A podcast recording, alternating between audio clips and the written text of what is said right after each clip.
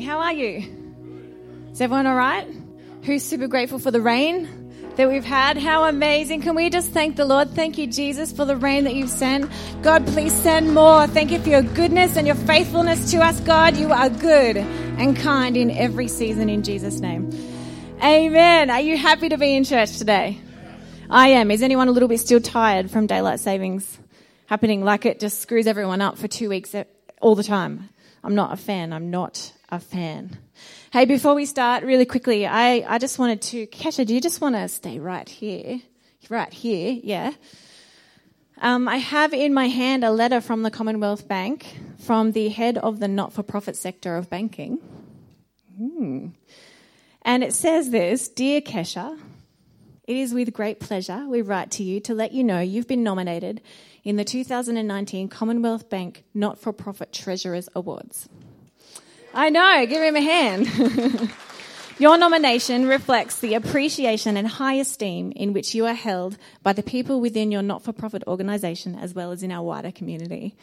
So, how fantastic! I totally only knew about this 15 minutes ago, but this is actually for you, Kesha. Hold it up so everyone can see. yeah, fantastic. So fantastic when one of our own is appreciated in the wider community. So well done, Kesha. Thank you so much for all your work. All right. When I were, when my kids were little, we had this. They had this song that used to be on Play School all the time. I don't know if you remember, but it went shake, shake, shake your sillies out. Does anyone remember that? Matthew, thank you. Matthew is my man today because no one else knows. I feel like we need to sing Shake, Shake, Shake Your Worries Out. I'm not going to make you sing it today, but oh, I just have this sense this morning that maybe we've come in here with a few worries, with a few, I don't know, just, just weights on us. And I just wanted to remind you today that we are here, we're a family. You can shake those worries out. If you want to do the actions, go for it. It goes like this. It's easy. Shake your worries out. Some of you are doing it great. awesome. So, the reason that we can do that is because no matter what is going on, this is not part of my message, but I just want to share this this morning. And you know it God is good all the time, in every season, in every situation, He is faithful. And maybe our situation isn't great, but God is always faithful. He's always good and always kind. Okay, grab your Bibles. We're going to look at James chapter 1 today. So, a lot of the time, what we do in churches like ours is preach topically. So, we pick a topic, and we maybe it's about, I don't know, I can't think of anything right now, but we pick a topic and then we look through the Bible and see what the Bible says about that. And that's great. And I love that method of preaching, it's awesome.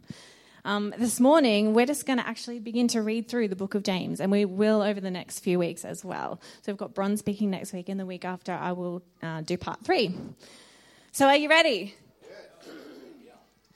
So, we're going to begin with the first chapter of James, and we're just going to figure out what principles we can draw from the book of James and what other scripture in the Bible gives us a fuller picture of what James is saying. Is that all right? So, slap on your Bible nerd hats. No one's doing it. this is just part of our family situation, right? Our kids are a little bit Bible nerdy, and I really love it. We were watching The Hobbit last night was it The Hobbit? The second one. It's, a, it's pretty scary. Don't let your kids watch it. And um, there was this bit where this they were describing this scary guy, and um, it was like you know really spooky. And he, and the the narrator was like, "It said that he raises the dead," and Joseph's like, "It's Jesus. He's talking about Jesus." close, close. Ah, so yes, slap on your Bible nerd hat. So we're going to look at the context and background of James today. So look at the person next to you and say, You're a Bible nerd, and I love it.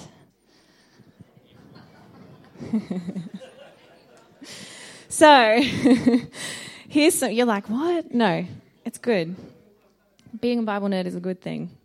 So here's some historical context. Up until now, here's what's happened Jesus has been born. He has lived a life that changed the world forever. He is crucified. He forgives all of humanity for everything forever. You can cheer. Right? Whoa, that's amazing. He reconnects people to God. He welcomes everybody into that. And he leaves the church with the Holy Spirit to help us do what we need to do. I don't know if we're just used to hearing this all the time, but can we just take a moment and, and realize how amazing this is? That God hasn't left us on our own, that He sent Jesus and we have the Holy Spirit. This is amazing. We're used to it because we're church people. This is not a normal thing. This is a supernatural, amazing, world changing, amazing thing. Amazing. so then we have Paul coming on the scene, radically changed life, forms the early church, and we see after that there's actually a council that's put together to figure out how people who are not Jews, like Jesus was, how they can be integrated into the church, into the family of faith.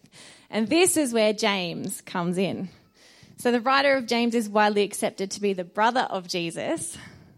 Can you imagine?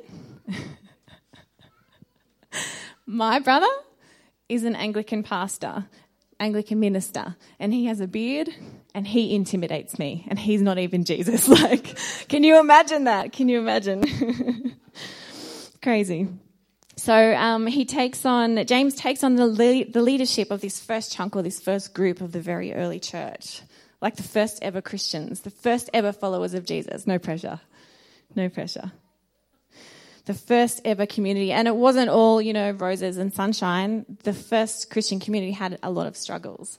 So they faced poverty, they faced, they faced persecution, and, you know, a bunch of other stuff that was going on at the time.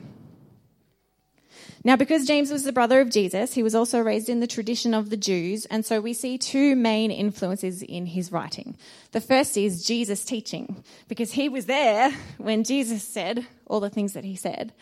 Um, but he also, the second influence is the book of Proverbs that we find in the Old Testament. And so we have this really cool balance of the, the wisdom of the Old Testament, the wisdom of Proverbs, and a guy who is like, I heard Jesus say this. This is what he actually said. How cool is that?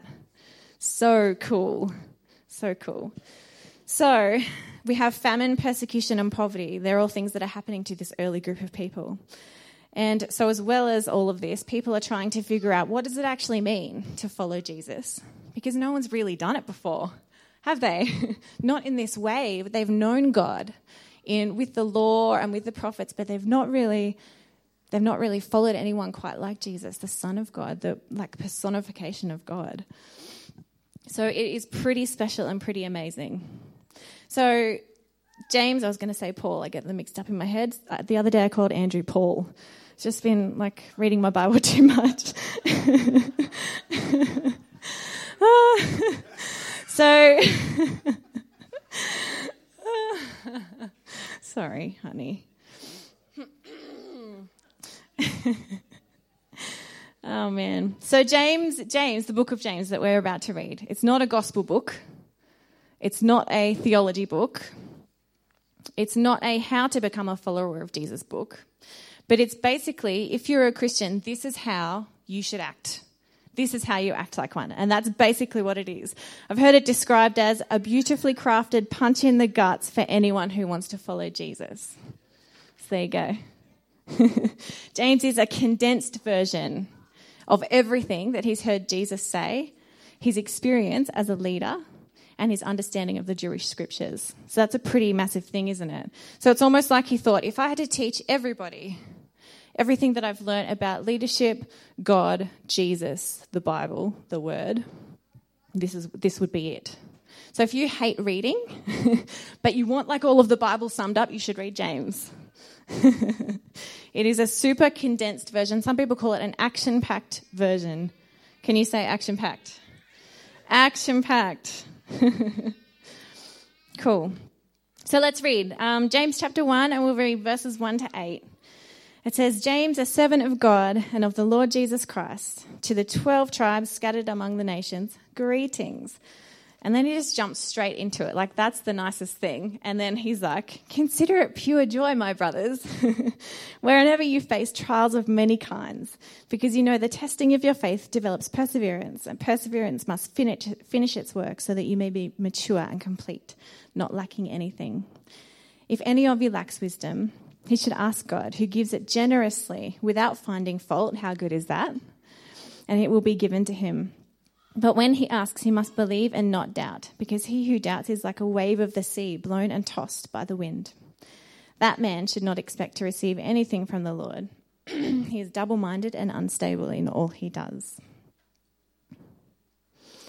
So James urges the people to stand firm under persecution and all, endure all types of trouble. And he t- tells them to pray for wisdom and encourages them not to doubt um, that the Lord will answer their prayers. Now, I read this and I think, okay, that's simple. Don't doubt that God will give you wisdom. Don't doubt in general. And, um, and God will help you. That's simple, isn't it? Like, but oftentimes, who knows what's simple is not always easy. It's different, isn't it? so I would want to back it up here and say to James, can you just stop, stop, and tell me how to do that? Because James is what? James is action packed, isn't it? Yes, it is. But the Bible is so cool because there are so many other letters and accounts in the Bible that give us the nitty gritty of what it actually means when we read things in James that are so kind of in your face and condensed, so we need to look around, don't we? We need to look around the Bible. Where else does the Bible talk about trusting God? Where else does the Bible talk about trials of many kinds? And so we put together a fuller picture. So we don't just read one book. So what I said before, don't just read James, you should read the whole Bible as well. Ah, so that's really cool. So James is speaking specifically to the issue of doubt here and like being double minded. And for you and I, I think it translates pretty well still in our culture because it's something that everybody faces, isn't it? You can put your hand up if you've ever doubted, doubt, and not just I'm not just talking about you've doubted that God is real. I'm just talking about you've doubted that He maybe He even loves you, or that He's close to you, or that He can help you. I've been there, and you know that's just a thing. It's just part of life, isn't it? Especially when things are tough. Um, but I think that this, this verse that we've just read, this passage that we've just read, it also leads us just to assess the importance of right thinking. Can you say to the person next to you, right thinking? Because we don't want to be double minded, do we? We don't want to be tossed around, do we, like the waves of the sea? We want, we want godly, right thinking to create stability in our lives. So I just wanted to talk about this thinking, this the idea of the right thinking for a moment because I think it's something that is really big. And sometimes we learn something to a degree, but then we relearn it in the next season of our lives to a greater degree. Do you know what I'm talking about? Yes. I can say with absolute honesty and from personal experience that some of the most painful, difficult, life changing, and holy work is done in the way that we process and respond to our thoughts. Thanks, Dave. I've had to do some serious thinking recently, just asking God to help me with the way I respond to my thoughts and my emotions. Almost always, I will choose a negative response or a negative course of action when I am believing wrongly about who I am in Christ. You've heard it a thousand times, right? If you're not a Christian or if you're not a Bible person or a church person, all that means who I am in Christ. All that means is who I am in light of what God has said about me and done for me. That's all it is. Right thinking is holy work because in disciplining ourselves, in our mind and our emotions, we can better respond to life in a way that truly honours God, not that just looks like we do. So here's how our culture underappreciates the weight of right thinking. We say to someone who's maybe they've planned a massive event and thousands of people are, have attended, or someone has built a house, or someone has finished a degree. We say, Wow, you've worked so hard. This is such good work. And it is, isn't it? It is. It's amazing. It's worthy of being recognized. And we should recognize it and we should honor it, just like we did with Rach and Suresh a couple of weeks ago, just like we did with Kesha this morning. Congratulations, Kesha. Um, but sometimes we're so busy that we rarely allow another person to talk about this is the fear that I've overcome. This is the insecurity that I've overcome. And I wonder if, as the church, we, we could become those people who hear those things, hear the stories of people, hear the things that people have overcome, and say, wow, that is good work. What you are doing is good work. That is good and holy work. The emotional and mental work that you've done to be where you are, that is good work. It's not a lesser form of work. In fact, all other beautiful work flows from the good work of the heart and the spirit. the work that you've chosen of responding to God in a beauty for ashes kind of way. So, remembering the reason that Paul is addressed, uh, Paul, that Andrew, no, James, that James, that James is addressing, these people that James are, is addressing, these, this double-mindedness, this, um, these people in famine and persecution. What are some other scriptures that help us with this? Because James is action-packed, right? So we need to look in other places to expand our understanding of this book. So what are some verses that inform right thinking? Because we all need a framework for right thinking, don't we? Otherwise, we are blown around and tossed by the wind, like we said. So I've got a few here to read for you. The first one is James chapter 1 verse 16, which we will get to in a few weeks. It says every good thing comes from God. What does it say? Who doesn't change, like shifting shadows. How good is that? Psalm 9, verse 10, it says, And those who know your name and put their trust in you, O Lord, have not for, you have not forsaken those who seek you. Hebrews 13, verse 6 says, And we can confidently say, The Lord is my helper. I will not fear. What can man do to me? It's like it's saying, What's the worst that could happen? The Lord is my helper. Romans 12, chapter 2, it says, Don't become so well adjusted with your culture that you fit into it without even thinking. Instead, fix your attention on God. You'll be changed from the inside out. That's how you'll be changed from the inside out. Readily recognize what He wants from you and quickly respond to it. Unlike the culture around you, always dragging you down to its level of immaturity, God brings out the best in you and develops well formed maturity in you. And Romans 15, verse 13, it says, May the God of hope fill you with joy and peace in believing so that the power of the Holy Spirit may abound in hope. You may abound in hope. So back to James chapter one. Have you got? If you've got your Bibles, you can. Oh, you probably didn't. All good. James chapter one, um, and we're going to look again at verses nine to eleven, where we pretty much will finish up today. Really. Uh, let me read it for you. It says, the brother in humble circumstances ought to take pride in his high, in his high position, but the one who is rich should take pride in his low position, because he will pass away like a wildflower. For the sun rises with the scorching heat and withers the plant, its blossom falls, and its beauty is destroyed. In the same way, the rich man will fade away, even while he goes about his business. Now that sounds a bit harsh, doesn't it? But what is James? It's action packed. So we need to consider other places, what's happening elsewhere in the Bible that can help us understand this. So obviously, James is encouraging believers with the issue of poverty here, because this is what's happening, isn't it, in their life right now?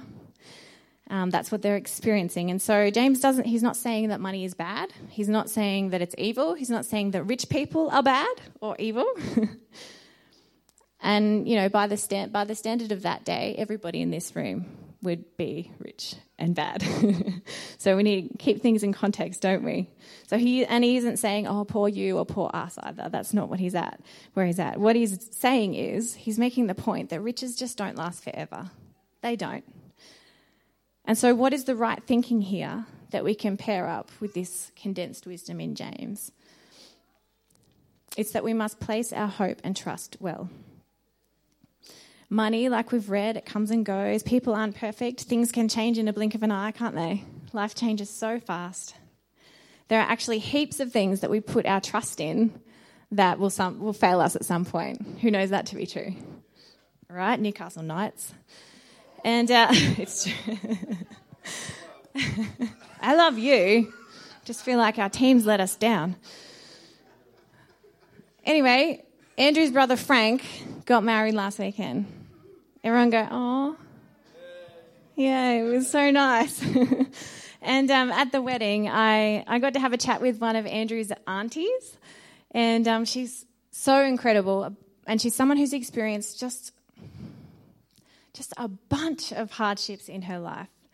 Just so many things that would probably knock most of us over, but she's just still going. She still loves God. She's still living passionately. She's an amazing woman. And so she's so generous to have allowed me to share this story with you. Um, because she totally, totally believes that there are things that God teaches us that they're not just meant to be kept for us. How beautiful is that? even through her pain, even through her hardship. She's like, Yes, tell this story. Amazing. so she was talking about visiting her husband in a nursing home. This is her second husband. Her first husband um, died of cancer, of a brain tumor. And so, happily married for years and years to this wonderful man, and he's now in a nursing home. And he has pretty advanced dementia, and she really loves him so much. Um, but every time she visits, she's reminded that he doesn't actually remember who she is. so she'll say, "It's me. I'm your wife," and he just doesn't. He just doesn't remember. And um, she expressed how heartbreaking this is, and I'm sure you can sympathise. Um, she also recalled her life of raising children and just feeling really unappreciated in the role of a mother.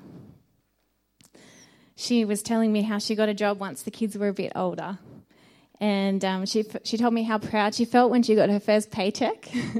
like someone thought she was good enough and worthwhile enough to pay her money. Amazing. She thought it was amazing after doing all of this mothering of little children for years and years. Um, but she linked these two stories together for me when she uh, with the thought that even putting hope in good things, like a spouse or a job, haven't ultimately satisfied her.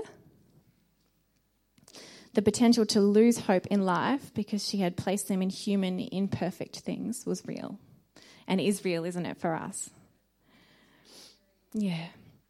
The question that started journey, this journey for her um, was just in a Bible commentary that she read which said, Ask for the Holy Spirit to help you remain devoted to God and satisfied only in Him.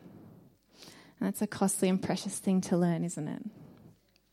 So, on placing our trust and hope well, what, what does the rest of the Bible say? What can we read other than what James has said? What can we read about this?